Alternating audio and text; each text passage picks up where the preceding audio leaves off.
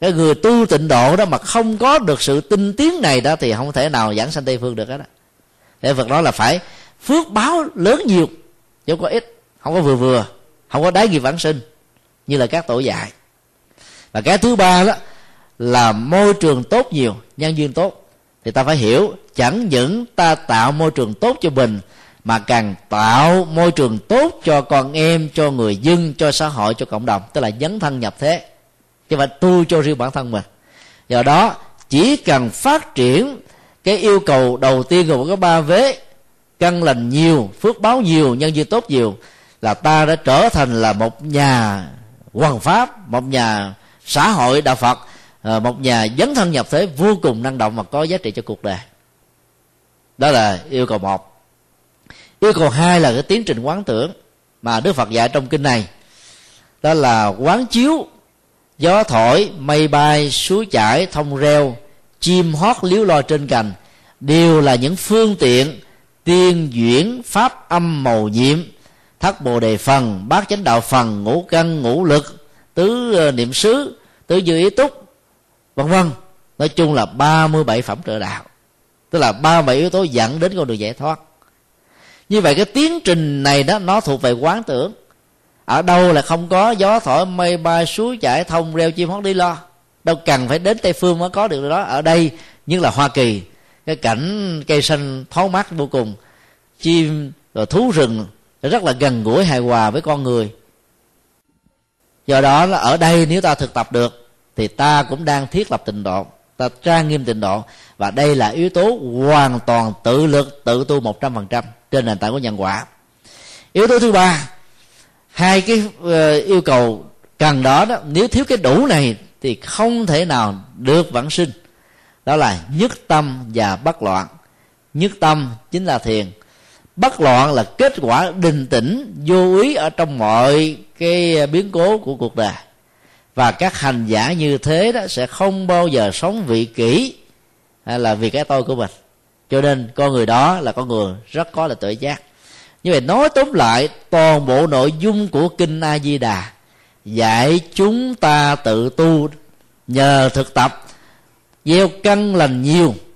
Cho nên ta giải phóng được lòng tham, lòng sân, lòng si, ngã si, ngã kiến, ngã mạng, ngã ái. Nhờ thực tập, tu phước lành nhiều, ta có vô vàng công đức, đầy đủ mười hạnh lành như mười danh hiệu của đức phật. Nhờ ta tạo nhân duyên tốt nhiều ta biến xã hội này trở thành nhân gian tịnh độ. Cho nên á, cái việc sau khi chết của bản sanh nó không còn là quan trọng nữa.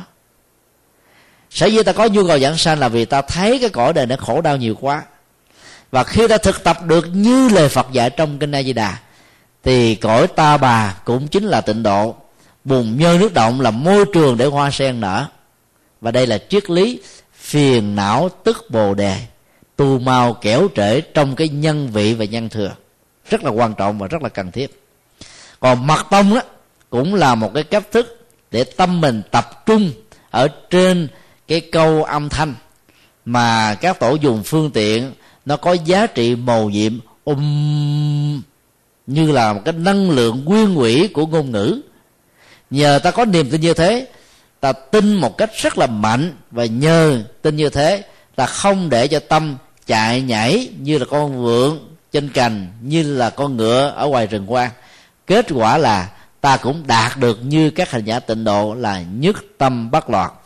Như vậy, sự khác biệt giữa thiền và tịnh mật nằm ở chỗ, nếu hành giả tịnh to độ tông và mật tông á, cho rằng danh hiệu phật và câu thần chú là một phép màu có khả năng giải quyết phiền não, mang lại niềm vui, giải trừ nghiệp chướng làm cho chúng ta cầu gì được đó, thì hành giả đó chỉ nhận được cái vỏ tâm linh là lớp kẹo sô cô la của pháp môn. Còn nếu các hành giả thấy rõ cái việc thực tập niệm danh hiệu phật a di đà và trì câu thần chú là một phương tiện để nhiếp tâm, để đạt được chánh niệm và tỉnh thức, thì hai phương pháp này cũng chính là thiền. Lúc đó ta đạt được cái lớp kim cương của pháp môn như vậy, đi vào đạo phật bằng con đường tín ngưỡng của mặt và tịnh, cũng không phải là điều sai. Nó vẫn giúp cho người đó trở thành một phật tử có điều kiện. Sau đó, thực tập theo nhân quả, đúng theo kinh a di đà rồi, thì họ trở thành thiền giả, cũng giống bao nhiêu hành giả thiền khác. Cho nên vấn đề trọng tâm, thiền mặt và tịnh chỉ là một phương tiện để rũ bỏ lòng tham, lòng sân, lòng si. Nếu không thực tập có kết quả được cái này, thì pháp môn nào cũng chỉ là là là, là chơi cho vui chứ không có giá trị chuyển hóa.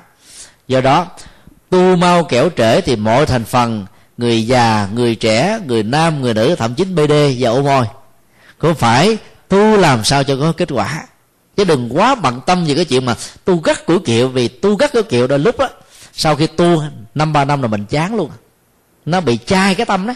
Ta phải tu điều điều bình bình vậy đó và nó có cái tinh tiến là ngày càng thăng tiến hơn, giống như chạy marathon. Ở những cái ờ, giây phút về sau là phải tăng tốc. Còn thời gian đầu là phải đi vừa vừa vừa vừa thôi. Do vậy đó, các cụ lớn tuổi, các bác lớn tuổi đó, khi gặp con em của mình vào chùa, đừng kêu nó phải tu giống như mình. Vì mình gần đất xa trời rồi, mình tu để mình gieo dư tiếp sau. Còn nó đang hưởng cái cuộc đời hạnh phúc mấy chục năm mà kêu niệm phật để giảng sanh đi con, rồi sao nó dám niệm? đó là một cái tâm lý vô thức mà làm cho nhiều giới trẻ không cảm thấy thích ứng với pháp môn được.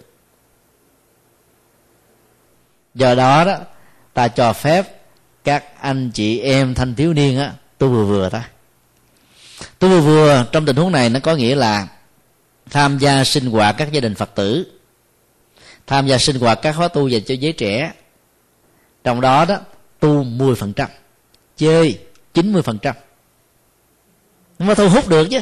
Bây giờ mà kêu giới trẻ tu một trăm phần trăm, thì giới trẻ đó hoặc là có hạt giống như là người tu, hoặc là cái tâm không được bình thường. Mặc dầu cái sự tu đó là tốt, tu một thời gian rồi chán. Tại vì cái chuyện đi tu đó, nó đòi hỏi đến cả mấy chục năm, thậm chí dài kiếp mà chưa có kết quả nữa. Cho nên ai mà tu rất cụ kiệu ở điểm xuất phát, thì dễ dàng bị thói thất ở điểm giữa và bỏ cuộc ở điểm cuối cùng cõi người tu vừa vừa, ngày càng tăng, ngày càng nhanh, ngày càng điều thì cái đó sẽ có một con đường rất là dài và lâu. Ở trong chùa là các hòa thượng đều dạy như thế. Thấy chú nào, cô nào mà tu một cách miên mặt quá, người ta tu chỉ có bốn thời một ngày, các cô chú đó tu sáu thời, chừng vài năm ra đời mất tiêu. Tại vì khi cái tu gắt hữu tiểu á thì cái tâm tha thiết của mình đối với Phật pháp nó tăng hơn gấp 10 lần so với người bình thường. Cho nên á thối thất tâm bồ đề cũng nhanh. Khi nhìn thấy chúng bạn, trời ơi, sao những người đi trước mình chậm lục quá, lè phè quá, giải đãi quá. Cho nên một số công cao ngã mạng phát sinh, một số là chán nạn bị sụp đổ thần tượng, một số đó thì cảm thấy rằng là mình mất phương hướng. Do đó, cuối cùng thay vì lấy đó là một cái động cơ để tu tốt hơn thì người chán nản mà bỏ ra đời. Cho nên ta thấy tu vừa vừa đó nó lại có đường bền. Ở trong kinh 42 chương đó, có một cái câu chuyện là diễn ra trong thời đức phật ca diếp. Có một vị tỳ kheo tu mà cái giọng tụng kinh của ông đó, nó thảm vô cùng. Người nghe đó nếu không buồn ngủ cũng chán đời muốn đi tu theo. Thì nhiều người á tường thuật lại với đức phật ngài đã dạy yêu cầu vị tỳ kheo đó có mặt. Đức phật hỏi là trước khi đi tu, ông làm nghề gì? Ông trả lời là làm nghề đánh đờn và đức phật hỏi là nếu mà để cái dây đàn đó nó dùng quá, ông trả lời tiếng đờn nó không được thanh, không được hay. Và cái người ca cũng rất là khó. Nếu lên dây đàn cứng quá, thì ông nói cái tiếng nó sẽ rất là ngắn và đánh vào thời gian nó dễ bị đứt. Người ca hát theo cũng rất là khó. Chỉ có điều chỉnh cái dây đàn một cách vừa phải thì âm thanh nó mới ngăn nga. Thì cái người ca và người đánh đàn mới hòa hợp, tạo ra một cái bản nhạc đó. Nó đi vào lòng người. Và cũng nói như thế, tu theo con đường trung đạo, có nghĩa là đừng có tu gắt cũ kiệu. Tu như thể là ngày mai mình chết rồi. có rất nhiều người tu như vậy. Mà bây giờ hành giả tịnh độ tông đó đi theo pháp môn và được hướng dẫn. Ngay cả giới trẻ à, cũng làm giống như là giới già. Đó là tu rất khó kiệu, tu một ngày niệm từ sáng cho đến chiều tối. Như thể ngày mai là mình không còn thở nữa. Để mình mong rằng đó là mình có thể giảng sanh tây phương. Khi vô thường nó đến với mình. Dĩ nhiên là những cái sự thực tập tu như vậy nó vẫn có tốt. Nó làm cho mình mấy ngày có mặt ở trong khóa tu đó. Tâm được vắng lặng, bình an an nhàn, hạnh phúc, tự tại, thoải mái, thảnh thơi, rũ bỏ các nghiệp chướng không còn chấp mắt. Và cái cõi tâm của mình nó thênh thang như là con chim trên bầu trời, không để lại một dấu vết gì. Nhưng sau thời gian đó rồi đó, nó bị chai. Cái gì cũng vậy, nó phát triển đến cái trần nhà rồi, nó không còn chỗ để phát triển nữa. Chúng ta phát triển vừa vừa đến điểm cuối cùng á, ta nhảy vọt thì nó mới có kết quả đó là cái cái thủ thuật tâm lý trong sự tu. Như vậy tu mau kẻo trễ không có nghĩa là tu rất hữu kiệu mà ta tu phù hợp với lứa tuổi và giới tính. Người nữ thì cái bán cầu về cảm tính nó nhiều hơn người nam. Thì phát triển về lòng từ bi nó thuận lợi và nhanh chóng hơn người nam. Với cái bán cầu lý trí đó, lý tính nó lớn và khống chế nhiều hơn là cảm tính. Như vậy tu tuệ nó sẽ dễ thành công do đó đó các bà mà khi rủ các ông chồng hay là các chị mà rủ các người tình vào chùa mà vào ngay những ngôi chùa về tịnh độ tông á, thì các ông á, các cậu các chú à, các anh trai các em trai thời gian rút hết trơn à. không cảm thấy thích hợp. Do đó ta phải hướng dẫn một cách có nghệ thuật để cho người thân người thương của mình tu thời còn trẻ để cả một tương lai được an vui và hạnh phúc như vậy đó, cái sự lựa chọn nó cũng đa dạng. Và do đó, việc hướng dẫn sự lựa chọn nó cũng phải thích ứng. Rất may mắn ở tại hoa kỳ, ta có rất nhiều trung tâm tu học. Tây tạng có, trung hoa có, nhật bản có, việt nam có. Và nếu ta không hợp với pháp môn này thì ta còn cái cơ hội lựa chọn pháp môn khác. Độ người thân muốn có kết quả là phải ứng cơ nhận thức và tâm lý của người đó. Chúng ta buộc tuổi trẻ mà tu giống như người già, có lẽ là nó không bền, không lâu được.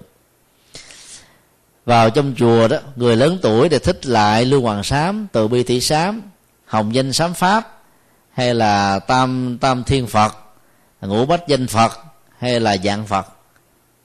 Còn thanh niên tuổi trẻ mặc quần tây, có cái dây à, dây lưng, quần rất là chặt lại lên lại xuống về cái đó nó cắn cái bụng đau luôn. Quỳ gối nó sưng cái đầu gối.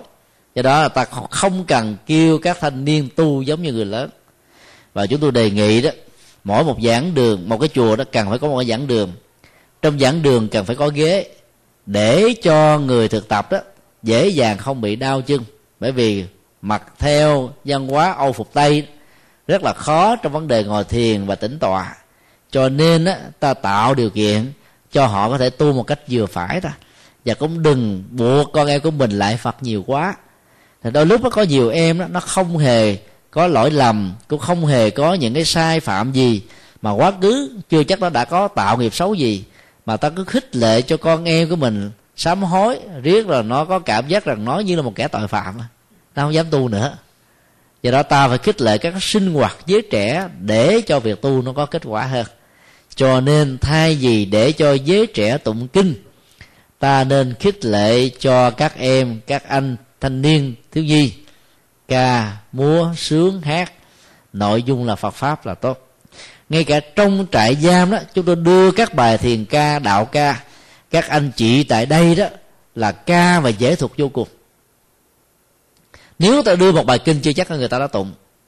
Do đó vấn đề ở chỗ là nội dung như thế nào, chứ không phải là cách thức nếu ta quá quan trọng về cái cách thức tụng gõ mỏ thì ta sẽ làm cho giới trẻ khó có thể tiếp cận được đạo phật. Cho nên ngày nay đó, các bài kinh càng phải được phổ nhạc. Trong mấy năm qua, chúng tôi nhờ nhạc sĩ võ tá hưng phổ nhạc thành công bản kinh a di đà, bản kinh phổ môn. Gần đây thì bản kinh du lan, sắp tới thì bản kinh dược sư và nhiều bản kinh khác nữa.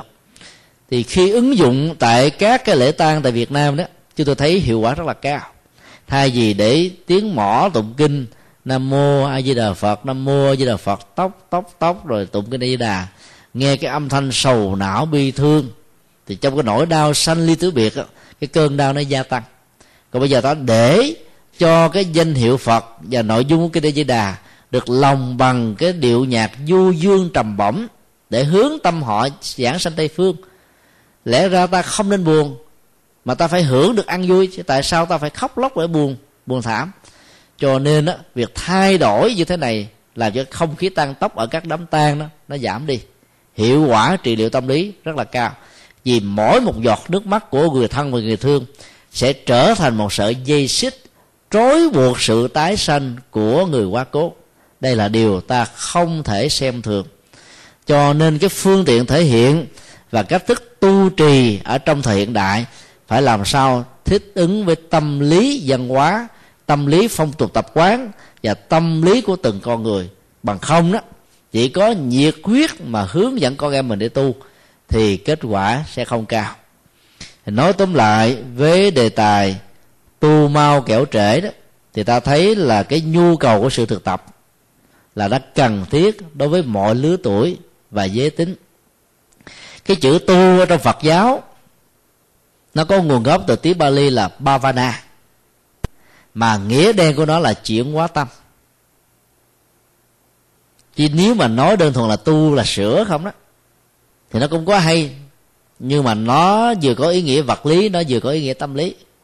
Tu tâm dưỡng tánh tức là sửa tánh, hay là sửa chữa các cái gì hư hao, làm cho nó xấu thành tốt hơn. Thì cái việc mà nhấn mạnh đến cái phương pháp của tu sửa và chuyển hóa tâm đó nó chính là cái nhu cầu quan trọng bậc nhất, chứ không phải là bản chất của pháp môn, đó là tịnh, thiền hay là mật, hoặc là bất kỳ một pháp môn nào khác ngoài ba pháp môn này.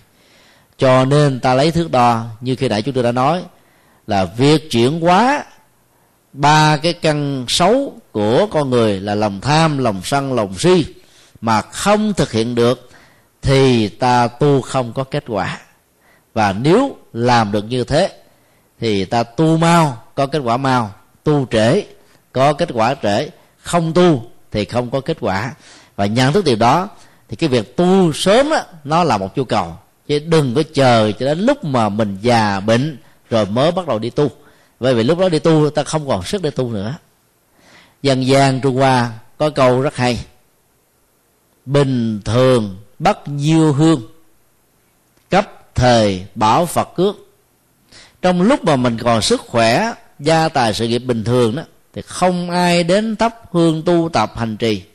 Cho đến lúc mà khổ đau tai ương tật ách hoạn nạn khủng bố đến với mình đó, thì bắt đầu ôm chung phật mà khóc.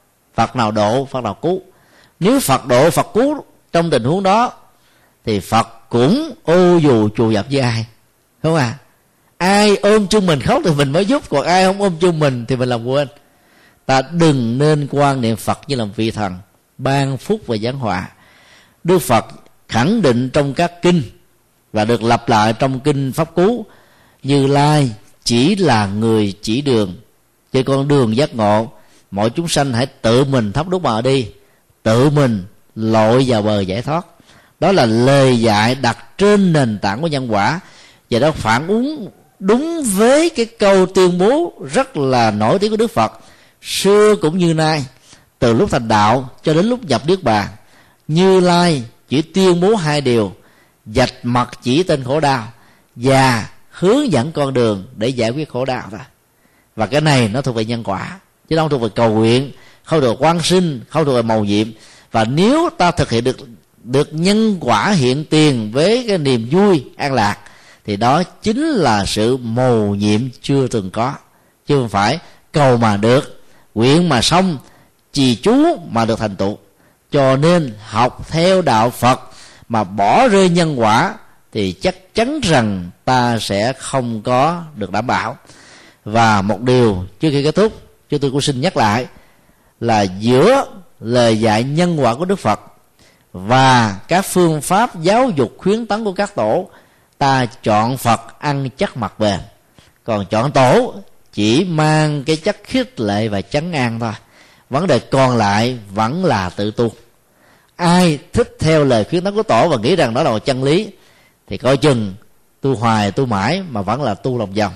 Dầu có tu mau mà vẫn về trễ, chứ không có đi đến đây đến chốn. Còn tu đúng nhân quả đó là tu sớm về sớm tu trễ cũng về sớm nữa. Là vì đi đúng là sáng tu là chiều có kết quả. Mà nói theo kinh tạng Bali là ngay lúc đang tu là kết quả đã có mặt rồi và đây chính là cái trọng tâm của à, phương pháp tu ở trong đạo Phật nói chung.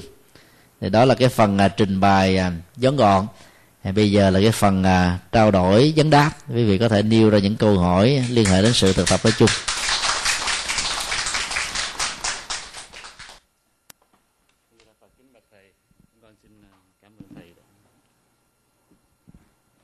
Đã cho bài pháp ngày hôm nay. Nhưng mà thầy, giờ chắc có lẽ là ừ, hơi giới hạn rồi ở đây có một số câu hỏi cho nên con xin sẽ xin giới hạn à, đặt những cái câu hỏi nằm mà liên quan nhất đến đề tài này. À, làm thế nào để tìm được một minh sư? Và kế tiếp đó là làm sao nhận biết được ai là minh sư để theo học?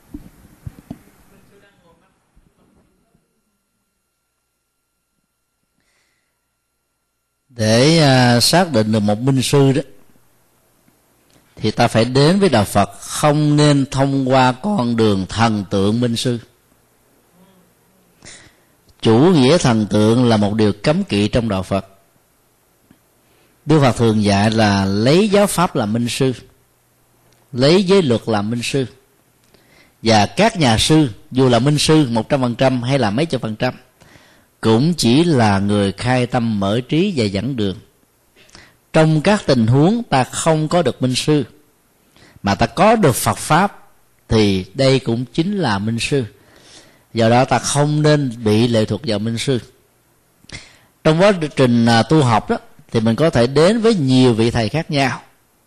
Và đừng bao giờ thần tượng bất kỳ một vị thầy nào. Ta học phật pháp ta học có tinh hoa ở các thầy đó. Là bởi vì đó, cái con đường vô thường chưa chắc gì những vị thầy mà ta nương tựa đã giữ được cái chương tâm trong suốt quá trình tu cho đến lúc chứng. Thỉnh thoảng có những điều sai phạm hay là à, bị hiểu lầm hay là bị du khống xuyên tạc cái thần tượng bị sụp đổ thì việc đến với đạo phật thông qua con đường minh sư đó sẽ bị trở ngại. Còn đến với đạo phật thông qua giáo pháp nhiệm màu thì vị minh sư a không có mặt hay là qua đề ta tiếp tục có vị minh sư b. Và minh sư b b không có, ta tiếp tục có các vị minh sư c, d e. Và do vậy, ta không nên lệ thuộc vào vị minh sư. Như vậy, xác định vị minh sư đó như thế nào? Kinh điển mô tả là một vị nào nói cũng như là làm làm cũng như là nói. Nói đúng với chánh pháp, làm đúng với hành trì, thì đó chính là một vị minh sư làm sao để xác định cái việc mà việc nói với làm nó giống nhau? Đức phật đưa ra một thước đo là sống trước quần chúng á, một vị minh sư có thể vì sự huấn luyện và khéo léo làm cho ta thấy rất rõ đó như là một cái mẫu tu tập rất là ấn tượng và đẹp. Nhưng nếu ta quan sát một cách thầm lặng trong những lúc vị đó ở một mình mà cái lời nói về việc làm cũng không hề thay đổi thì đây mới chính là minh sư đích thực.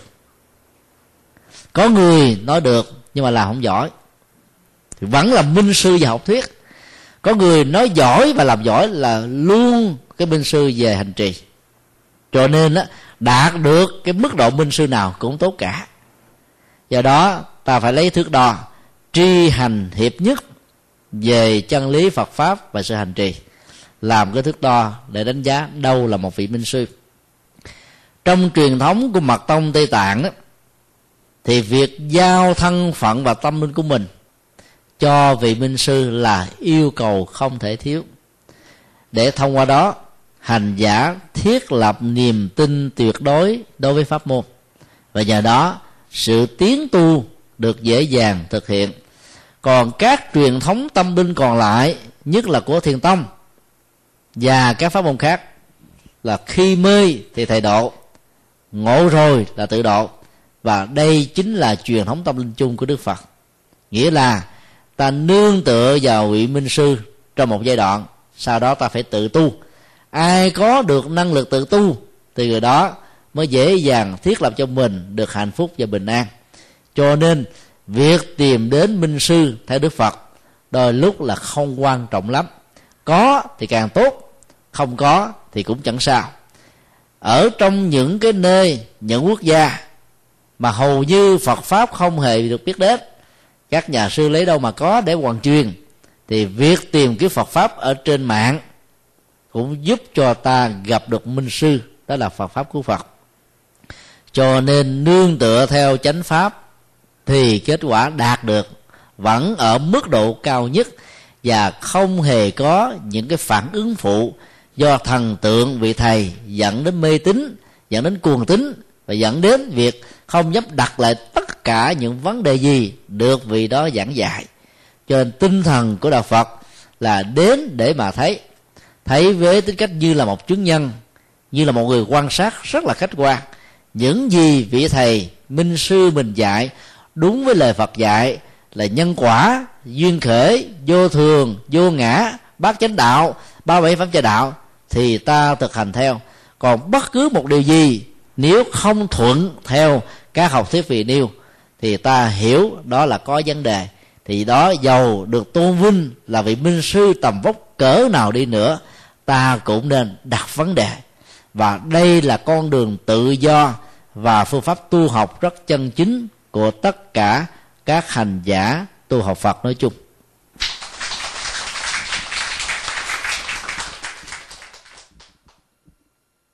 Các anh chị có câu hỏi nào liên quan đến đề tài ngày hôm nay không?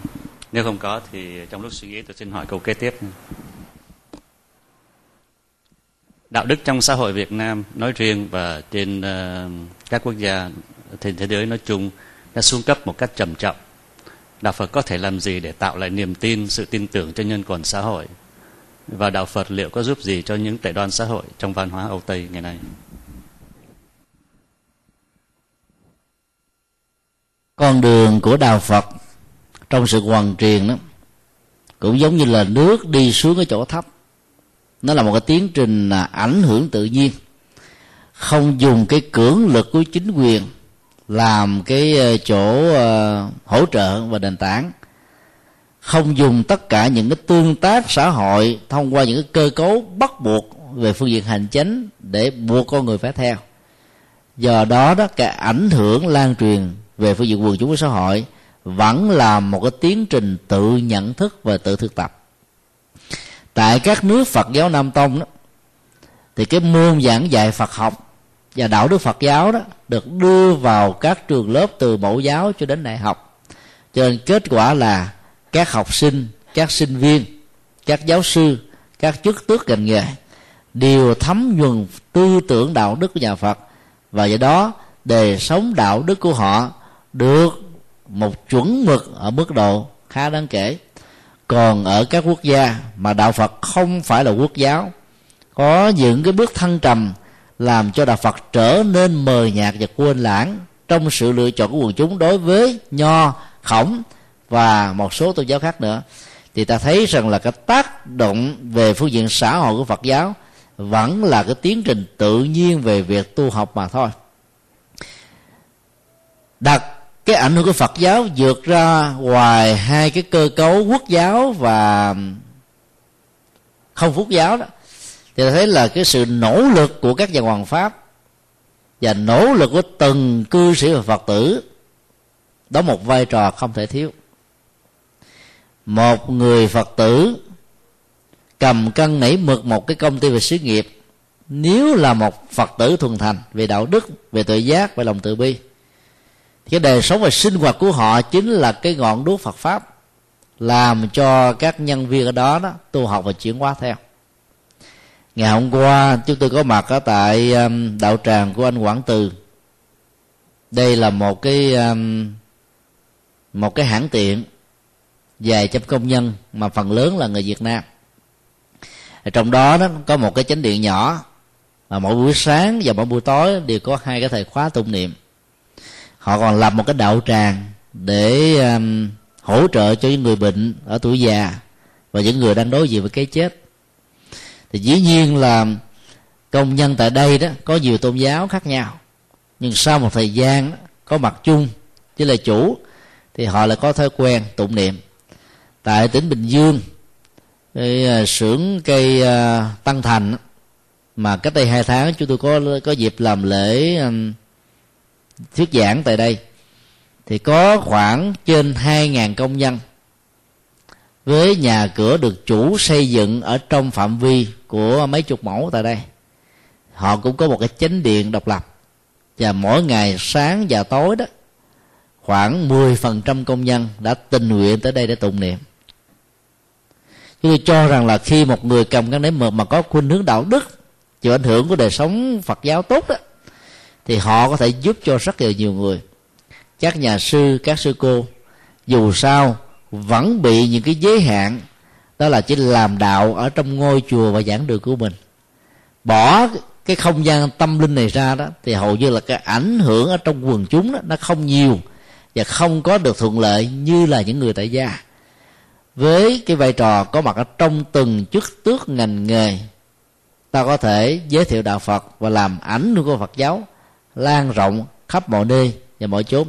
Ví dụ, là một nhà sư mà giảng dạy đại học, giàu mình có trình bày triết lý phật giáo, cao siêu và khéo léo đi đi nữa, người ta vẫn có cảm giác mình đang tuyên truyền đạo phật nhòi sọ đạo phật cho người học.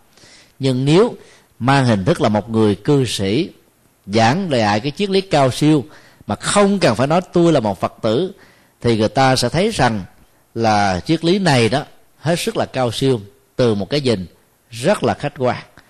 Cho nên ứng xử một cách mẫu mực về lòng từ bi và tuệ giác của nhà Phật trong những vai trò mà mình có trong xã hội là cách thức nâng đỡ đời sống đạo đức của xã hội. Ở đâu, trong thời đại nào, giai đoạn nào, sự xuống cấp đạo đức cũng được chúng ta quan tâm. Nếu ta trở về 10 năm trước 20 năm trước 30 năm trước 100 năm trước 200 năm trước, và cứ như thế đi vào quá khứ, thì hầu như ta vẫn bắt gặp được các văn bản nói rằng là con em ngày nay xuống cấp về đạo đức. Thực ra cái việc xuống cấp về đạo đức là một hiện tượng phổ biến của người phàm kẻ tục.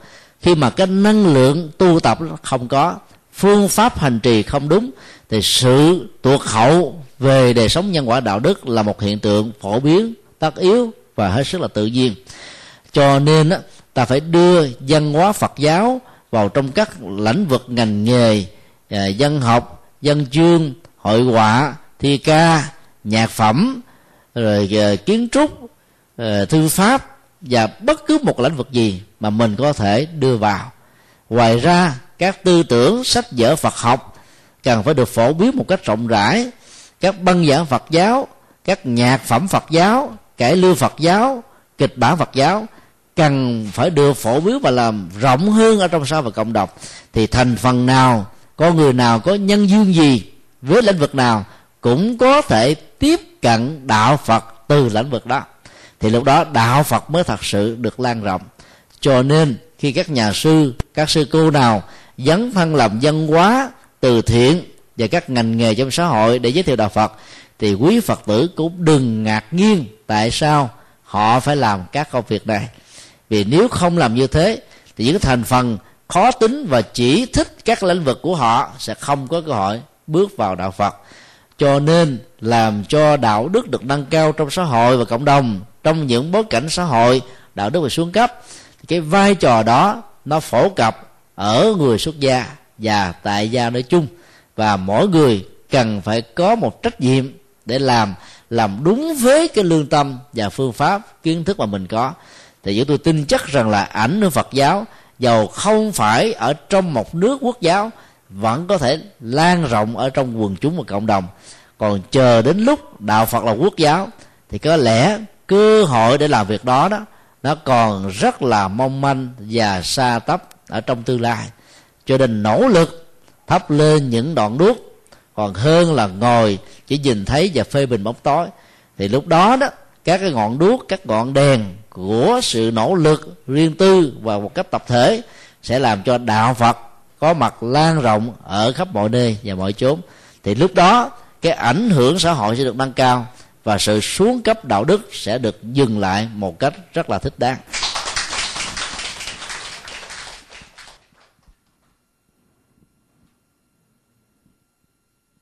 Dạ thưa thầy, con xin cảm ơn thầy tại vì bữa nay con được hưởng một bài pháp rất là vi diệu. Nhưng mà con có một cái thắc mắc trong lòng từ hồi hồi nguyên bài pháp của thầy tới giờ là thầy nói là cái cảnh địa ngục á, là không có trong kinh tăng chi của đức phật thầy khẳng định như vậy dạ dạ à, dạ thưa không có cảnh đó phải không thầy dạ như vậy thì thầy có thể giải thích cho con rõ hơn về à, kinh địa tạng mà tụi con thường có dịp được tụng. Tại vì uh, con có nhân duyên là con được tụng kinh địa tạng rồi con thấm nhuần đạo phật từ kinh địa tạng. Giống như là tin sâu nhân quả phải nói là thật là tin sâu nhân quả tại vì con thấm nhuần từ kinh địa tạng. Thì thầy có thể giải thích rõ cho con hiểu để mà ừ, con tăng trưởng lòng tin thôi. Dạ a di đà phật con cảm ơn thầy.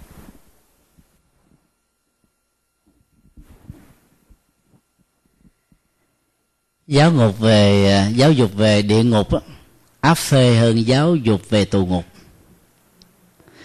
Có một câu chuyện tiếu mà là giá trị rất là đáng để chúng ta suy tư. Có một ngôi chùa có một tượng phật cổ rất là quý. Hòa thượng trụ trì và tăng chúng đó, canh giữ rất là cẩn mật nhưng vẫn bị đánh mất.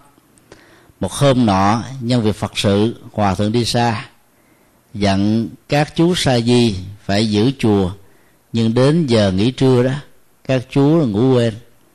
Thì kẻ trộm đã lẳng vào ở trong chùa và đánh mất cái tượng phật đi.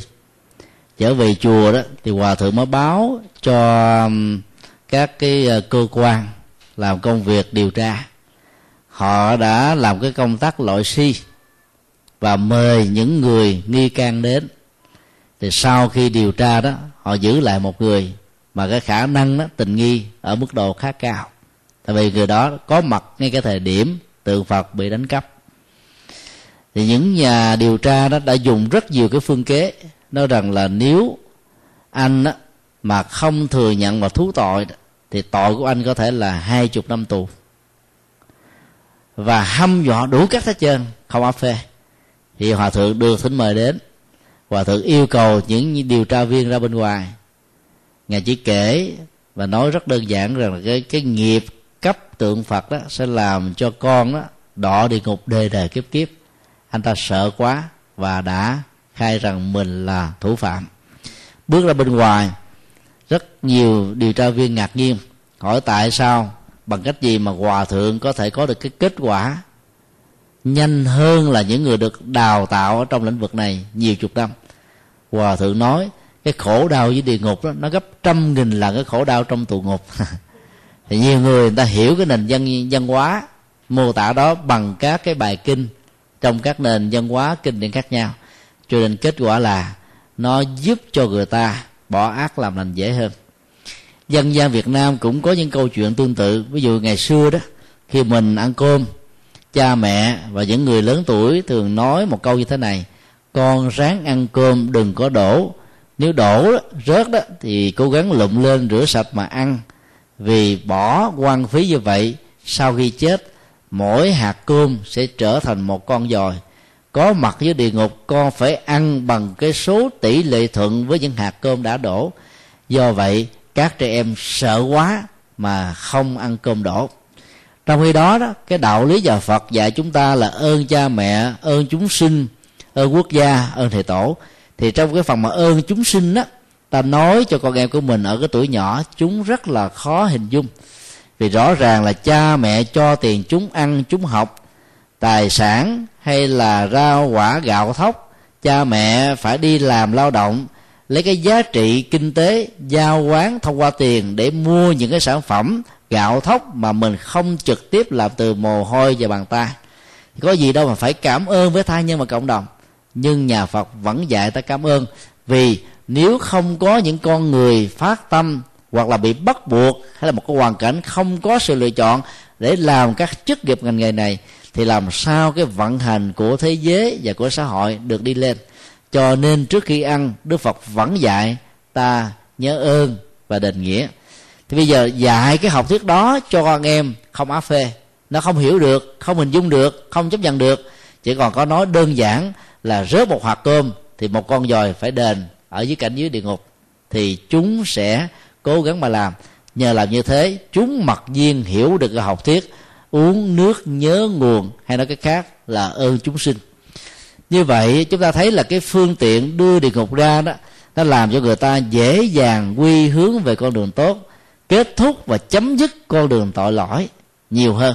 Bởi vì cái mô tả trong các bản dân về cảnh giới địa ngục đầu trâu mặt ngựa, chảo dầu sôi, bầm chặt cắt nướng rồi là vô số chết. Một ngày như vậy là trăm nghìn lần chết đi sống lại, chết đi sống lại rồi để chịu cái khổ đau cùng tận. Làm cho rất nhiều người phải sợ để mà tránh. Ta thử đặt ra cái tính nhân quả thôi. Nếu địa ngục là có thật, thì những người đầu trâu mặt ngựa làm cái công việc bầm chặt, thiêu đốt chảo dầu sôi đó có chịu nhân quả hay không?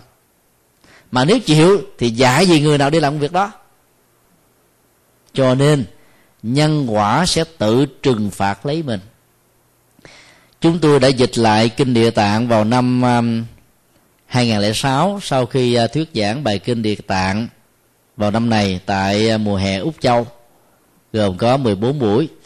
Và tất cả các khái niệm địa ngục chúng tôi đã đổi lại thành từ tù ngục. Khái niệm tù ngục nó rộng với cái nội hàm và ngoại duyên lớn. Hiểu theo nghĩa địa ngục cũng được, hiểu theo nghĩa là tù, luật pháp hành sự cũng được. Hiểu theo nghĩa là trong đời sống vợ chồng, trong mối quan hệ xã hội, trong mối quan hệ tình thân, tình thương, nếu hai bên không hiểu nhau, mang nỗi khổ niềm đau cho nhau thì ta đang thiết lập các cái bức tường của tù ngục, làm cho hai bên có một khoảng cách rất là lớn và khổ đau xuất hiện với nhau. Như là những thách đố cần phải được vượt qua cho nên khi ta đổi khái niệm tù ngục cho cái từ địa ngục thì nội dung nó hoàn toàn khác liền. Và giá trị tâm lý xã hội và sự trị liệu nó vẫn còn được giữ được như là à, nguyên quỹ của nó. Và chúng ta thấy rất rõ là bản kinh à, tăng chi đó ở chương năm pháp nói về năm cảnh giới thôi. Rồi về sau này đến mấy trăm năm sau người ta mới đưa thêm cái cảnh giới địa ngục vào. Thì rõ ràng là về phương diện dân bản học á ta truy quy được điều đó. Và cái tác dụng của việc mà giá trị à, lánh ác làm lành trong việc giáo dục địa ngục đó nó vẫn còn được sử dụng. Cho nên sau khi ta đổi cái khái niệm địa ngục thành tù ngục rồi điều đó không có nghĩa là ta ngưng không đọc tụng thọ trì bản kinh địa tạng. Vì kinh địa tạng dạy chúng ta nuôi dưỡng tâm như là một mảnh đất mà đó chính là danh sưng cũng là hạnh nguyện và cũng là à, con đường hành trì của bồ tát địa tạng. Thì thực tập theo như thế thì ta đi vào trong các tù ngục ta trở thành các ngài địa tạng. Ta đi vào trong các cái um, bế tắc ta giúp cho họ có một giải pháp để thoát ly thì ta đang trở thành địa tạng ta đang hành hạnh nguyện của ngài địa tạng. Và cái giá trị đó nó tích cực và năng động hơn là ta nghĩ. Có một vị địa tạng thật đi vào xuống lòng đất, làm bạn với thế giới giang hồ à, ở dưới lòng đất. Không có giá trị gì đâu. Theo tiến trình nhân quả, kinh đức phật đã dạy từ ba ly cho đến đại thừa, sau khi chết, con người phải tái sinh. Tái sinh đó, nó có hai tình huống là sinh liền và bị dướng. Sinh liền bao gồm các tình huống cực ác, cực thiện và có được cái tâm buông xả, không chấp trước. Còn những người bị dướng là vì tình thương, tình thân, gia tài, sự nghiệp hay là hận thù quan ức thì họ sẽ tồn tại dưới thân trung ấm mà cảnh giới đó được định nghĩa là ngạ quỷ. Tức là đối khác về vật thực, về cảm xúc, về thẩm mỹ, về văn hóa, về hưởng thụ, về các khoái lạc giác quan. Khi họ không còn có thể thực hiện được điều đó mà họ vẫn cảm nhận được cho nên sự đối khác này nó làm cho họ chịu rất là khó. Và do vậy ta cần phải giúp cho họ được giảng sinh. Và ta thấy rất rõ nó chỉ có hai cái hướng gì thôi hoặc tái sanh liền hoặc là bị dướng lại. Dướng lại thì thành ngạ quỷ tái sanh liền hoặc làm chư thiên hoặc làm à, à, atula hoặc làm con người nếu có phước báo. Còn nếu cái phước báo thì làm các loài động vật còn bị dướng lại à, trong tiếng sự tái sanh thì bị làm ngạ quỷ thôi thì rõ ràng nó tiến tiến trình về cái vận hành các cái hữu thể chúng sinh đó, nó là như thế. Còn địa ngục chỉ là một phương tiện để giáo dục. Niềm tin đó vẫn còn giá trị trong ngày hôm nay. Mặc dù khoa học cho chúng ta thấy là dưới lòng đất làm gì có địa ngục. Chuyện đó là chuyện không bao giờ có. Và Đức Phật cũng đã 26 thế kỷ về trước đó như thế. Nhưng các đệ tử của ngài vì phương tiện mấy trăm năm sau sau khi ngài qua đời, đưa học thuyết này vào còn trong cái bối cảnh của nền khoa học hiện đại việc tiếp tục sử dụng à, cái cái quan niệm phương tiện như thế chúng tôi e rằng chẳng những nó không còn độ áp phê mà đôi lúc nó phản tác dụng. Cho nên khi phương tiện được sử dụng trong một bối cảnh tính giá trị của nó được thích ứng mà áp dụng trong thời hiện đại nó không còn thích ứng nữa thì ta cũng nên tháo gỡ cái phương tiện đó. Ví dụ một cái người khi bị stroke có thể bị liệt nửa người. Sau khi lành bệnh á, đi đâu cần phải có cái gậy để chống. Chống như là một phương tiện hoặc là dùng chiếc xe để đỡ mà đi hoặc có một người dìu. Nhưng sau khi điều trị sống thích hợp ờ, tập luyện thể dục thể thao người đó khỏe mạnh hoàn toàn thì không cớ gì mà ta lại tiếp tục cầm cái gậy hay là ngồi trên xe lăn hoặc là nhờ một người để đỡ. Cho nên á trong lúc phương tiện nó cần thì ta sử dụng đến giai đoạn cái đó nó không cần nữa thì ta cũng nên giải phóng và rũ bỏ nó đi. Thì cái đó mới được gọi là tùy duyên bất biến. Còn bằng không, ta chạy theo phương tiện của các phong tục tập quán tôn giáo khác với đạo phật mà lại giữ hoài đó, thì cái trình độ của phật tử sẽ không được nâng cao. Và cái tính chất phương tiện này nó sẽ dẫn đến sự phản tác dụng rất là lớn. Còn nhân quả đó là sau khi người ta gieo trồng, không phải nó sẽ cố định như thế người ta còn có thể chuyển nghiệp được. Trong đó theo học thuyết địa ngục là không có chuyển nghiệp. Làm một cái việc điều xấu mà phải xuống với địa ngục chết một trăm lần. Như vậy cảnh giới địa ngục còn ác hơn là những cái người làm điều ác ở trên dương gian nữa. Thì nhân quả nằm chỗ nào? Nó không có nhân quả. Do đó ta phải hiểu tính giáo dục không phải là một chân lý hiện thực. Nhưng nó vẫn có cái tác dụng về chuyển hóa à, bỏ ác làm lành. Còn cái chân lý vẫn là chân lý và nếu ta không cần cái sự khích tấn đó mà vẫn có thể bỏ ác làm lành thì ta không cần sử dụng đến phương tiện này. Còn nếu như mình tự đi được mà không cần dùng cái cái gậy chống thì ta cũng không cần phải mua cái gậy về nhà để làm gì.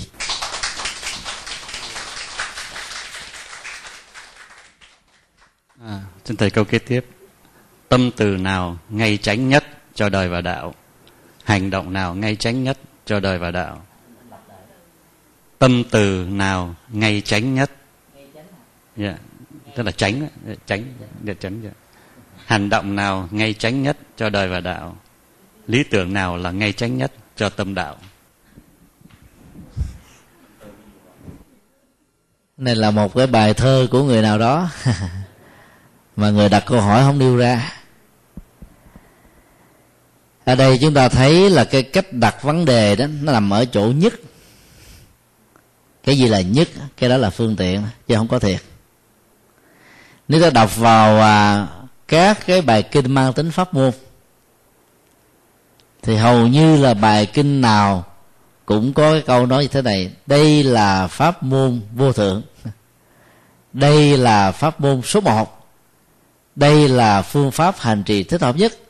Lúc nào cũng cái nhất hết á. Bởi vì nếu không nói như thế thì hành giả sẽ không có niềm tin tuyệt đối. Vì vậy đó, con đường hành trì sẽ có giới hạn hoặc có thể bỏ cuộc nửa chừng khi gặp những chướng duyên và thử thách nói chung.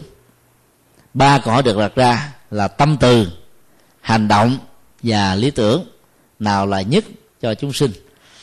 Tâm từ tâm từ nào cũng giống nhau. Và nếu ta làm được, nhổ nỗi khổ, tặng niềm vui tức là nó nhất mang lại an vui và hạnh phúc cho cuộc đời. Phần lớn đó nhiều người mẹ chỉ thể hiện được cái phương diện là mang niềm vui thôi nhưng mà không rút ra được nỗi khổ cho con em của mình. Vì người mẹ đó 9 tháng 10 ngày cho con sự sống qua cái nhau trong bụng. Ba năm vũ bộ cho con sự sống thông qua bú mớm. 18 năm ăn học đó cho con đó bằng sự nuôi dưỡng và trưởng thành. Cho nên đó, cái tình thương đó làm cho cha mẹ, làm cho người mẹ đó gắn khích với người con nhiều hơn là người cha. Mỗi khi đi chợ búa về đó, tiền bạc cắt còn lại thì cho con ăn kẹo. Thì hầu như là ta mang niềm vui. Nhưng mà trong rất nhiều việc mang niềm vui của người mẹ cho đứa con dẫn đến nỗi đau nữa. Thì có nhiều người mẹ đó tạo ra đứa con là cô đồng, cậu ấm. Tức là không để cho nó đụng móng tay, ngón chân gì các việc làm. Thì kết quả là nó chẳng biết làm gì hết như vậy, nhổ lên nỗi khổ chính là cái trọng tâm quan trọng và là thước đo của lòng từ bi. Nổ lên nỗi khổ đó, nó có nhiều cách. Có những cách rất là nghiêm nghị, có những cách rất thầm lặng, có những cách rất là hiển bài. Miễn là niềm vui có mặt và nỗi khổ được tan biến. Ai làm được như thế thì từ bi đó được gọi là từ bi nhất. Và nói cách khác, không có từ bi thứ hai, thứ ba, vì bản chất từ bi nào cũng giống nhau còn không có được hai yếu tố đó chỉ là cảm tính. Ví dụ à, cách đây hai ngày chúng tôi ở trên à, à, Lost và có gặp à, một số phật tử đến à, tư vấn. Trong số đó có một à, phật tử khoảng 50 tuổi có tình thương với các loài vật vô cùng. Mỗi khi chị nhìn thấy một con vật nào bị đau đó à, và bị bỏ lăn bỏ lóc ngoài đường chị mang về nhà nuôi dưỡng nó cho đến lúc nào nó nhắm mắt xuôi uh, xuôi tay thì thôi. Và chị kể đó gần như mỗi một tháng chị phải tốn khoảng gần một ngàn đồng để lo cho những con vật như vậy. Như là đứa con ruột thịt của mình. Chúng tôi mới hỏi rằng là đối với các trẻ em khi gặp những trẻ em bất hạnh chẳng hạn mồ côi hoặc là cơ nhở chị có cái dòng cảm xúc tương tự hay không? Câu trả lời của chị là hơi ngập ngừng như vậy chúng ta thấy đây không phải là lòng từ bi mà chỉ là một cái xúc cảm đó. Nó làm cho mình nhố cái trái tim thương yêu đối với những cái con vật bất hạnh thôi. Còn đối với lòng từ bi đó ta phải mang vui về nhổ khổ. Nhổ khổ nó có nhiều cách. Còn bây giờ mang vui không đó chưa chắc là đã giúp được cho các con vật này một cách lâu dài. Cho nên đó, là con người và nhất là mình có chức tước ngành nghề thì mình đi theo cái phương pháp phương tiện của mình có phục vụ cho con người trước. Còn các loài động vật thì có một số người chuyên làm công việc này để làm. Còn bây giờ mình dành thời gian một ngày ba bốn tiếng cho con vật. Nếu ta dành thời gian đó phục vụ cho vài chục người ở trong các vị dưỡng lão trá kẹo bồ coi thì cái giá trị của lòng từ bi có lẽ là tăng trưởng và lệ lạc hơn rất là nhiều. Do đó đó ta phải có một cái thước đo à, mang giá trị cho con người chính sau đó đến các loài động vật sau đó là đến môi trường sinh thái theo một tiến trình như thế và nếu bao gồm luôn cả ba thì càng tốt. Còn nếu không có được hai cái sau thì ít nhất là có với tình thương con người thì vẫn căn bản hơn. Như vậy cái việc mà xúc cảm cái trái tim khi mà ta thấy người bị đau khổ thiếu thốn thì ta giang tay để cứu giúp. Nó chỉ là mang niềm vui còn nhổ được khổ để liên hệ đến phương pháp thực tập và hướng dẫn à, phương pháp chánh pháp để cho người đó cho chủng loại đó, có thể thực tập để vượt qua nỗi khổ tâm của mình một cách lâu dài. Còn về cái hành động nào là có giá trị nhất, thì rõ ràng ở trong bát chánh đạo có định nghĩa là chánh nghiệp, hành động chân chính. Hành động chân chính được định nghĩa là mang lợi ích cho mình, cho người ở hiện tại và trong tương lai. Còn hành động nào chỉ có lợi hiện tại mà tương lai hoàn toàn không có lợi. Có lợi cho tha nhân mà nó ngược cái quyền lợi cho mình thì nó cũng phải là một hành động thiện. Cho nên không có gọi là cái nhất mà ta phải thấy rất rõ. Tùy tình huống, hoàn cảnh, điều kiện mà việc làm lành lánh giữ, hỗ trợ một cách đúng mức để giúp cho một người đang ở trong cái sự sầu muộn khổ đau cùng cực có thể vươn dậy đứng lên để mà sống. Thì ta có thể hiểu đó là một hành động có ý nghĩa và có giá trị.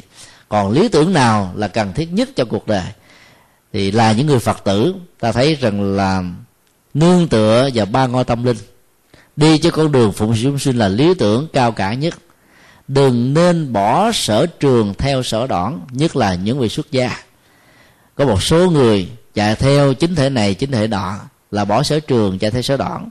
Vì cái đó nó không phải cái nhiệm vụ của mình, và nó không phải là lãnh vực mà mình được huấn luyện. Con đường tâm linh của những vị tu sĩ là cái yếu tố được đặt lên và quan trọng hàng đầu cho nên phát huy cái phương diện này một cách tốt đẹp nhất là ta đền bốn trọng ăn cứu à, muôn loài thoát được bể khổ và nguồn mê. Còn những người tại gia thì cái lý tưởng của chúng ta vẫn là lý tưởng phụng sự phật pháp tùy theo điều kiện hoàn cảnh môi trường mà mình đang có mặt như là một thực tại. Do đó đó đừng nghĩ rằng chỉ có các nhà sư các sư cô mới làm công việc hoàn pháp mà tất cả chúng ta cũng phải làm điều đó theo sự hiểu biết riêng của mình. Miễn thông qua sự hướng dẫn, kết quả có mặt với mọi người, đó vẫn được xem là một lý tưởng đẹp, một lý tưởng rất là có ý nghĩa. Còn cái nhất, cái cao, cái vừa, cái thấp không phải là điều mà người phật tử cần quan tâm. Vì chư pháp bình đẳng, vô hữu cao hạ, không có lý tưởng nào là cao nhất, lý tưởng nào là vừa, lý tưởng nào là thấp mà ở chỗ. Thông qua lý tưởng nào, ta mang lại niềm vui, an lạc, hạnh phúc, thì nó được lời cao.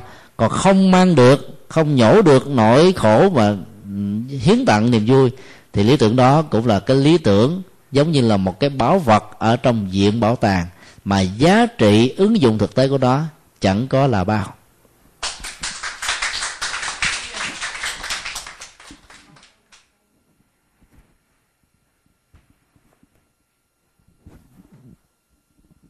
Di Phật à, Nguyên Pháp à, học Pháp. Thành thử Nguyên Pháp thấy thầy giảng bài giảng rất thấm thiết cho thế gian này. Nên Nguyên Pháp có bài à, thơ tám tháng thầy nhật từ. Tu theo hành đầu đà dùng giới luật xuất gia biến nơi nơi an lạc chẳng bước lộn hướng nào. Nhật nguyệt ngày đêm rõ từ bi cứu muôn nơi. Nhật từ tâm phật có a la hán cõi trần a di đà phật.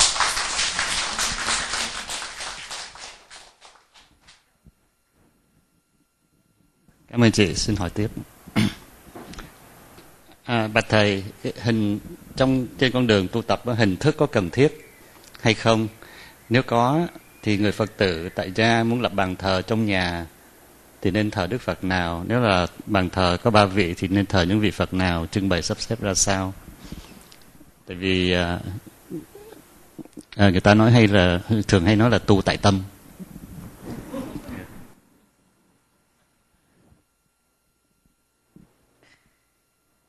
Chuyển hóa thì tại tâm mà tu là tại thân và tại lời nói. Cho nên á ai nghĩ rằng chỉ có tu tại tâm mới là chân tu đó là sai lầm về phương diện phương pháp luận. Cái sai lầm đó nó có gốc rễ từ cái câu um, và hiểu sai lầm từ chữ hán tự quy y phật. Theo chữ hán đó chữ tự đây là chữ ngã tức là tôi đại từ nhân xưng ngôi thứ nhất nhưng vì đạo phật dạy học thuyết vô ngã, các tổ có khuynh hướng không muốn sử dụng chữ ngã và sử dụng chữ tự. Và do vậy đã làm cho một số người hiểu lầm tự quy phật là quy y phật với chính mình, tức là phật tâm, phật tính, tức là tu tại tâm. Và kết quả là rất nhiều người không đến chùa, không tu tập, không tụng niệm mà cứ nghĩ rằng mình đang tu. Và trên thực tế, nó có thể như là một sự biện hộ về cái tiến trình thiếu tinh tấn hoặc là đánh mất tinh tấn của bản thân mình. Hình thức là một sự hỗ trợ rất là cần thiết nếu ta sử dụng hợp pháp. Đức phật à, dạy ở trong kinh di giáo đó, mỗi một ngày, các vị xuất gia phải rời trên đầu của mình.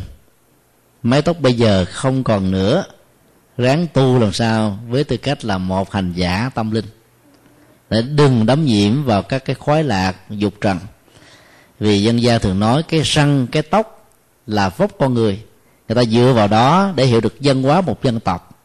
Sức sống của một con người, cá tánh và các khuynh hướng ứng xử trong à, phương tiện giao tế. Bây giờ ta rũ bỏ tóc và những cái mà con người có thể nương vào đó để hãnh diện, thì ta biết rằng là mình nên chuyên tu để vượt qua những cái cảm dỗ cám dỗ và những cái ờ, cạm bẫy của cuộc đời. Như vậy sự cạo mái tóc chính là một thông điệp của sự tu. Và đây là một chủ nghĩa hình thức rất cần thiết. Bởi vì nếu người tu mà không cạo đầu mà vẫn mặc à, ờ, đồ như người thế gian để tóc như người tại gia thì chưa chắc gì ta giữ được cái phẩm hạnh của người tu ở trong những môi trường mà những người có mặt đó không phải là phật tử cho nên mặc chiếc áo này ta thấy rất rõ mình là người tu và do đó mình dán ráng mà giữ cho đúng với luật của nhà phật dạy. Tương tự các phật tử khi mặc áo tràng áo lễ trong các khóa lễ trong các khóa tu thì nhắc nhở mình đang là một hành giả hành trì và trở thành người xuất gia trong một ngày trong bảy ngày trong mười ngày. Và do đó cái năng lực tu tập đó, gần như là nó vượt trội hơn là lúc mà ta ăn mặc một cách bình thường cho nên cái phương tiện của chủ nghĩa hình thức tốt, nó vẫn hỗ trợ cho chúng ta rất là nhiều về tu tập. Cái chuông, cái mỏ, các cái pháp khí, sâu chuỗi đều là những phương tiện hữu hiệu và cần thiết cho người tu. Cũng giống như một chiến sĩ, mặc dầu ở biên cương bờ cõi không hề có kẻ xâm phạm vào mảnh đất của mình, mà lúc nào trên tay của họ vẫn cầm cây súng. Một người làm cái công việc giữ uh, bodyguard cho một cái cơ quan hay một ngôi nhà nào đó. Ở trên thân của anh ta luôn luôn có một cây súng con hay là một cái cây bá trắc. Để mỗi khi có một sự trục trặc quậy muốn diễn ra là có đủ cái điều kiện để đáp ứng và ngăn chặn cái sự khủng hoảng khủng bố và nhiều cái tai nạn diễn ra lúc bấy giờ. Thì người xuất gia với các pháp môn cầm một sâu chuỗi để nhớ ta là một hành giả tịnh độ cái thân thức là nó xúc chạm với từng cái hạt chuỗi đó làm cho nhớ, chánh niệm, tỉnh thức để cho tâm nó không chạy nhảy chỗ khác. Phương tiện, chuông mỏ pháp khí cũng tương tự như thế. Cho nên ta đừng nên phê bình chùa to phật lớn là hình thức rền rang, vì cái đó là một phương tiện. Miễn là ta đừng xem hình thức đó là cứu kính, vì bản thân của phương tiện nó chỉ có tác dụng trị liệu, hỗ trợ chứ mà nó không nên xem là cái cuối cùng. Nếu ta quan niệm được như thế thì các hình thức rất cần thiết cho sự tu. Bằng không đó là cái việc tu chúng ta rất khó thành công. Đức phật đã rất là tinh vi. Khi chế tác ra cái chiếc y theo truyền thống đó, ta thấy là cái tay trái bị che lại quấn ở trong cái cái cái vòng y. Tay phải ta phải bính cái cái cái vòng bấm nó lại. Và như vậy khi đi ở trên cuộc đời hai tay của nhà sư sẽ không có điều kiện đánh đồng đưa. Một tay bên trong bị kẹt một tay bên phải phải nắm đánh đồng đưa là rất liền. Và giờ đó cái quay nghi tế hạnh bắt đầu được thiết lập và đi nhẹ nhàng thư thái thoải mái thảnh thơi. Và được phật khuyên là đi cái tầm nhìn con mắt không được quá ba thước về phía trước. Do đó ta đi chậm rãi nhẹ nhàng tránh được tai nạn giao thông tránh được sự té trợt bất cẩn và à, đặt niềm ở trước mặt. Rất là dễ thành công tất cả những cái này đều là hình thức và phương tiện hỗ trợ cho sự kết quả trong tu hành. Thì người tại gia cũng như thế. Tại nhà mọi người phải có một góc tâm linh. Cụ thể nhất là một bàn thờ phật trang nghiêm. Dĩ nhiên á, là mỗi người đó có cái quyền ước khác nhau. Cho nên á, việc thờ phượng không nhất thiết là phải giống nhau. Ví dụ nếu vị nào đó muốn mình có được cái tâm quan hỷ rộng lượng tha thứ thì việc thờ đức phật phật gì quý vị nhớ không? Di lặc, là thích hợp. Vì biểu tượng của ngài là nụ cười và cái bụng to. Nụ cười là quan hỷ. Quan hỷ cái là buông xả. Cái bụng to là rộng lượng, chứ đừng có bắt chước bụng to thiệt là có thể mệt đấy hả? Do đó, ta thấy là cái tâm mình rộng lượng, được hình dung bằng cái bụng to, sẽ giúp cho chúng ta không để ý, để tứ vào những chuyện không đáng quan tâm, không chấp trước chấp nhất vào những cái chuyện cảm xúc trong các mối quan hệ có thể làm thương tổn đến bản thân mình. Vì vậy việc thờ đức phật đó sẽ giúp chúng ta trị được cái chứng bệnh là cao có, khó chịu, sân hận, bực dọc, chấp trước. Còn nếu vị nào thích bồ tát quan thế âm để học hạnh lắng nghe và lắng nghe một cách không có phê bình chỉ trích để tìm ra cái nguyên nhân của những bế tắc của xã hội, thì việc thờ tôn tượng ngài quan thế âm là thích hợp nhất còn ai thích tự lực và hy sinh cái lợi ích bản thân mình phục vụ cho thai nhân và cộng đồng, thì tôn thờ đức phật thích ca lịch sử là rất là thích hợp. Còn các hành giả tịnh độ tông có thể thờ đức phật a di đà thì nói tóm lại là số lượng các vị phật được thờ trên bàn thờ của mình là tùy theo cái không gian tâm linh đó, nó lớn hay là nhỏ. Cái không gian nó vừa thì ta thờ một tượng phật như thế này, rất là trang nghiêm và rất là đẹp còn nếu ta để ba tượng thì cũng được. Còn nếu ta không có một không gian tâm linh độc lập, thì trên bàn phật dưới là ảnh của gia tiên, bao gồm cha, mẹ, ông, bà, hay là của quyền thất tổ, như là gia đình tại đây đã thờ. Vẫn rất là hay. Miễn là có một sự phân cấp phật ở trên, cha, mẹ bên dưới, vì cha, mẹ cũng là phật của chúng ta ở trong tương lai. Cho nên việc thờ phượng miễn đạt được sự trang nghiêm ra vào có thể gặp, nhớ đến sự tôn kính, bái giếng là thắp nhang, cúng lại, và ta học được các gương hạnh tốt đẹp của đức phật. Là việc thờ như thế được xem là đúng. Còn thờ ở chỗ quá cao, ở chỗ mà mình hầu như không có dịp để vào, mà chỉ nghĩ đơn thuần rằng là ngài sẽ gia hội cho chúng ta, thì thờ không hề có kết quả. Cho nên, nói tóm lại gốc tâm linh ở nhà rất là cần thiết để ta luôn nhắc nhở rằng mình là một người phật tử. Có rất nhiều người ở nhà có thờ phật nhưng không chịu quy y, thừa nhận phật là thầy, giáo pháp cao siêu của ngài là thầy, nhưng là không bái phục các vị xuất gia vì vị thành kiến. Mà không thấy rõ hiện tượng nhà dột có nơi, mía sau có mắt, cho nên đã quơ độ cả nắm những vị phàm tăng với những vị thánh tăng. Những vị chưa đi đúng con đường Phật pháp với những người tu hành xuất gia chân chính. Cho nên đánh mất cơ hội trở thành đệ tử của Tam Bảo. Do đó đó, nó cũng là một cái khoảng cách rất là lớn. Do đó ai đã kính ngưỡng Phật và giáo pháp rồi, ta nên mạnh dạng thêm một bước nữa là tìm một vị xuất gia chân chính mà mình kính quý để làm lễ quy y một cách là phát nguyện bằng ngôn ngữ và nhận thức, thì cái kết quả hành trì, nương tựa và bao ngôi tâm linh, giữ năm điều đạo đức mới thật sự được thực hiện một cách trọn vẹn ở mọi nơi và mọi chốn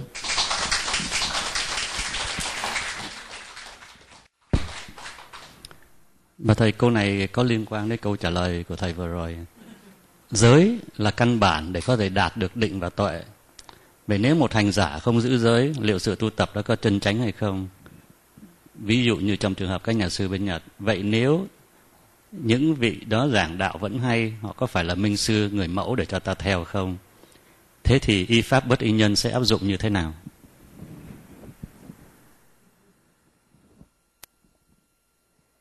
trước nhất ta phải định nghĩa với là các cái quy chuẩn về đạo đức mà tiếng Bali và Sanskrit gọi là sila.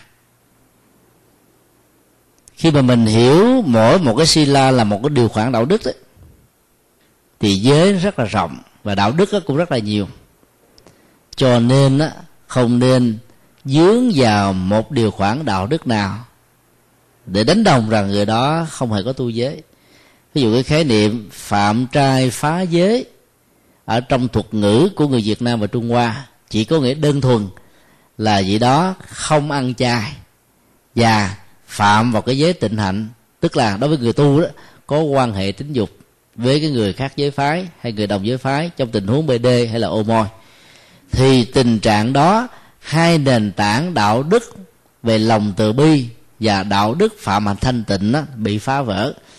Không vì thế mà các điều đạo đức khác của người đó hành trì bị mất đi hết cũng giống như trong một con người nó có lục phủ ngũ tạng và các chi phần khác. Gan bị hư, ta thay gan. Gan ngưng hoạt động không có nghĩa là các chi phần khác đều chết.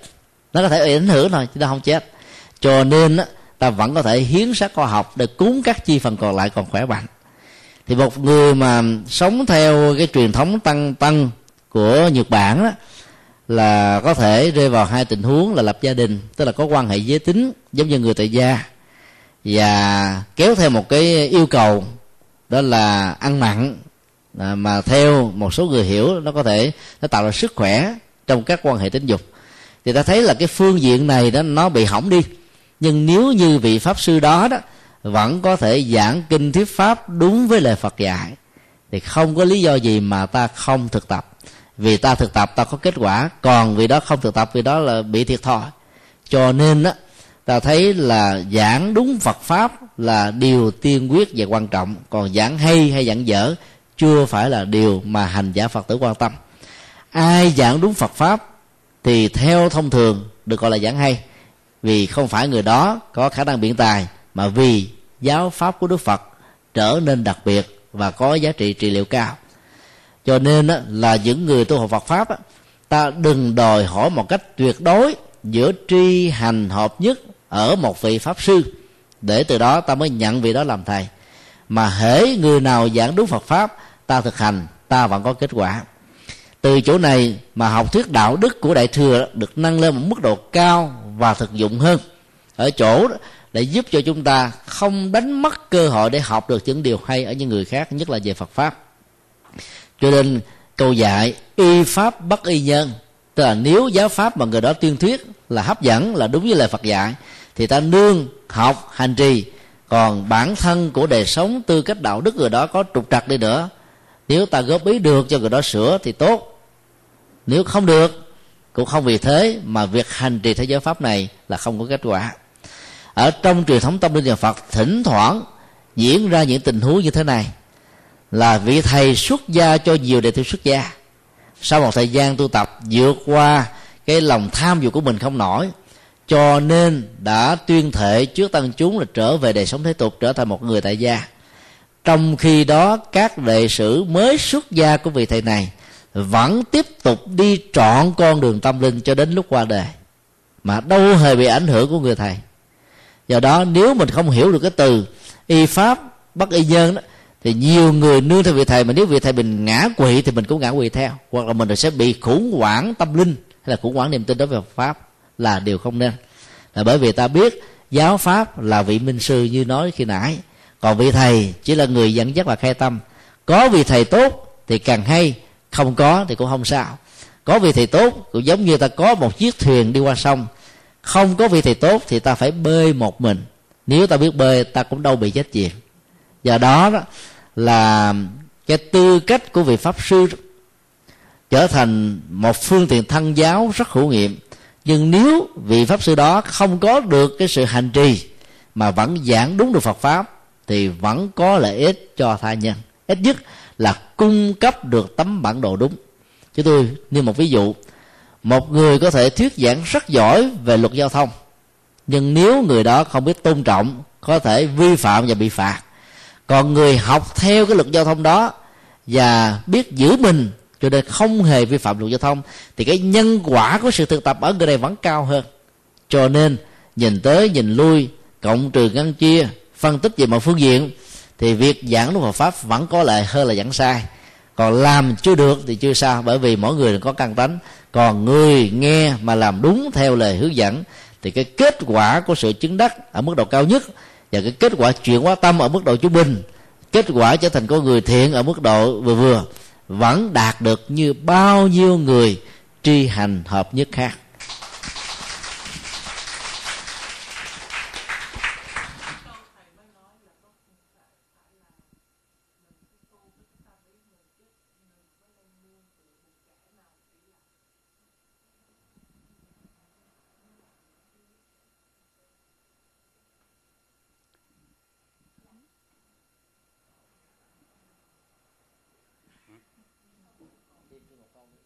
câu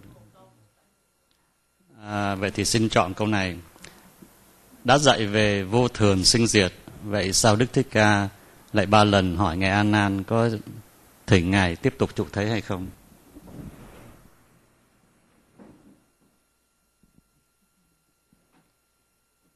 một số vấn đề liên hệ đến tính lịch sử um, trước khi Đức Phật um, chịu pháp luân và trước khi Đức Phật nhập niết bàn đó còn nằm ở trong vòng tranh luận ý chúng tôi muốn nói là trong quá trình biên tập đó những vị đóng vai trò biên tập đó vì một phương tiện nào đó thêm vào một vài câu một vài chữ đó để tạo cái tính um, hiệu ứng tôn kính pháp. Đối với một vị pháp sư lỗi lạc nhất là đức phật nhà tâm linh vĩ đại của nhân loại để ta thỉnh chuyện pháp luân. Và nhờ đó giá trị Phật pháp đó mới còn hoài còn mãi với cuộc đời. Cho nên á theo chúng tôi Đức Phật sẽ không bao giờ nói câu là hãy thỉnh ngài và ba lần để ờ, ngài sẽ ở lại và không ngài sẽ nhận lời ma dương. Và cuối cùng á, là a nan đã chậm hơn ma dương một giây.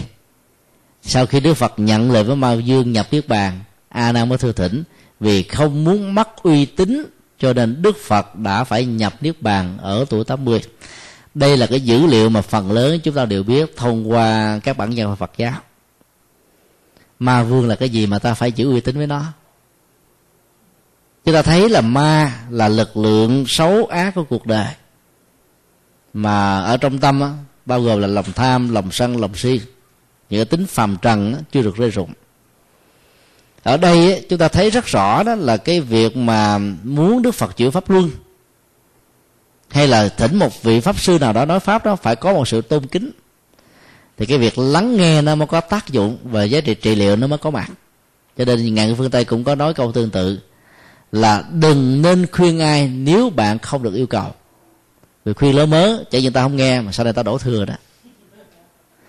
Cái giá trị tâm linh của Phật pháp nó còn cao như thế cái người mà thỉnh chuyển pháp á, mà là không có lòng tôn kính á, thì không nên vì thế mà thuyết giảng ở trong giới luật của những vị xuất gia tỳ kheo và tỳ kheo ni. Có đến khoảng mười mấy điều nói về cái quan điểm này. Đức phật dạy là nếu cái người mà thỉnh pháp đang đứng mà mình ngồi à, đang đang ngồi mà mình đứng à, thì cũng không nên chấp nhận họ đang đang đang tỏ vẻ là dương dương tự đắc mà cái vai trò của vị uh, sư này là không được đề cao thì cũng không nên vì thế mà nhận lời thiếu pháp. Họ mời bằng một cái động cơ không tốt cũng không vì thế đáp ứng theo yêu cầu. Nói chung là bằng mọi cách đó là cái lòng thỉnh cầu đó nó phải đạt được ở mức độ khá cao thì cái việc mà tuyên giảng pháp nó mới có giá trị về phương diện thực tập. Thì từ cái chỗ đó mà các tổ đã dựng ra cái câu chuyện là phật đã lỡ hứa với ma, cho nên không thể nhận lời với a nan sau đó. Chứ trên thực tế thì đức phật đã chưa từng là như vậy. Bởi vì bản chất vô thường, nó có mặt với tất cả các chúng loại chúng sinh. Và Đức Phật khi mang thân phận của một con người, thì đến cái tuổi 80 thì ngài cũng phải chấp nhận đối diện với vô phường mà Đức Phật nói trong kinh Di giáo, giống như một cổ xe đã sử dụng 80 năm, đến bây giờ phải từ giả nó mà thôi chúng tôi cho rằng đây là cái câu nói chuẩn nhất về vấn đề lịch sử cuối cuộc đời của Đức Phật hơn là cái câu nói trong điện tích như vừa nêu. Và à, tính ra đó Đức Phật có 6 năm khổ hạnh ép sát mà ngài vẫn sống thọ được 80 trong khi đó rất nhiều người Ấn Độ đó chết yểu ở tuổi 50, 60 thì như vậy ngài vẫn còn hơn họ từ 20 năm đến 30 năm. Ta phải hiểu rất rõ là cái phước tướng 32 tướng tốt và 80 vẻ đẹp của ngài đặc biệt hơn là người thường cho nên ngài mới có tuổi thọ đến 80 như vậy. Do đó đó là cái vô thường tấn tốc qua mau đó, là cái quy luật chung mà tất cả chúng ta đều phải thừa nhận. Đức phật là người tuyên bố điều này không có lý gì mà ngài tiếc nuối nói rằng là phải mà thỉnh ba lần trước ma dương thì ngài đã ở lại còn bây giờ không có là ngài phải ra đi. Chuyện đó là chuyện chúng tôi tin rằng là không có sự thật lịch sử. Vì tội giác đức phật hiểu rất rõ khi nào ngài ở khi nào ngài đi đi à, cũng là vì nhân duyên cũng như ở cũng là một nhân duyên. À, ở với hành tinh này giống như là 12 ngày 12 giờ của một ngày về ban ngày. Còn đi đó với cái cõi đời này cũng giống như là 12 giờ ban đêm của hành tinh này nhưng nó lại là 12 giờ ban ngày của hành tinh khác.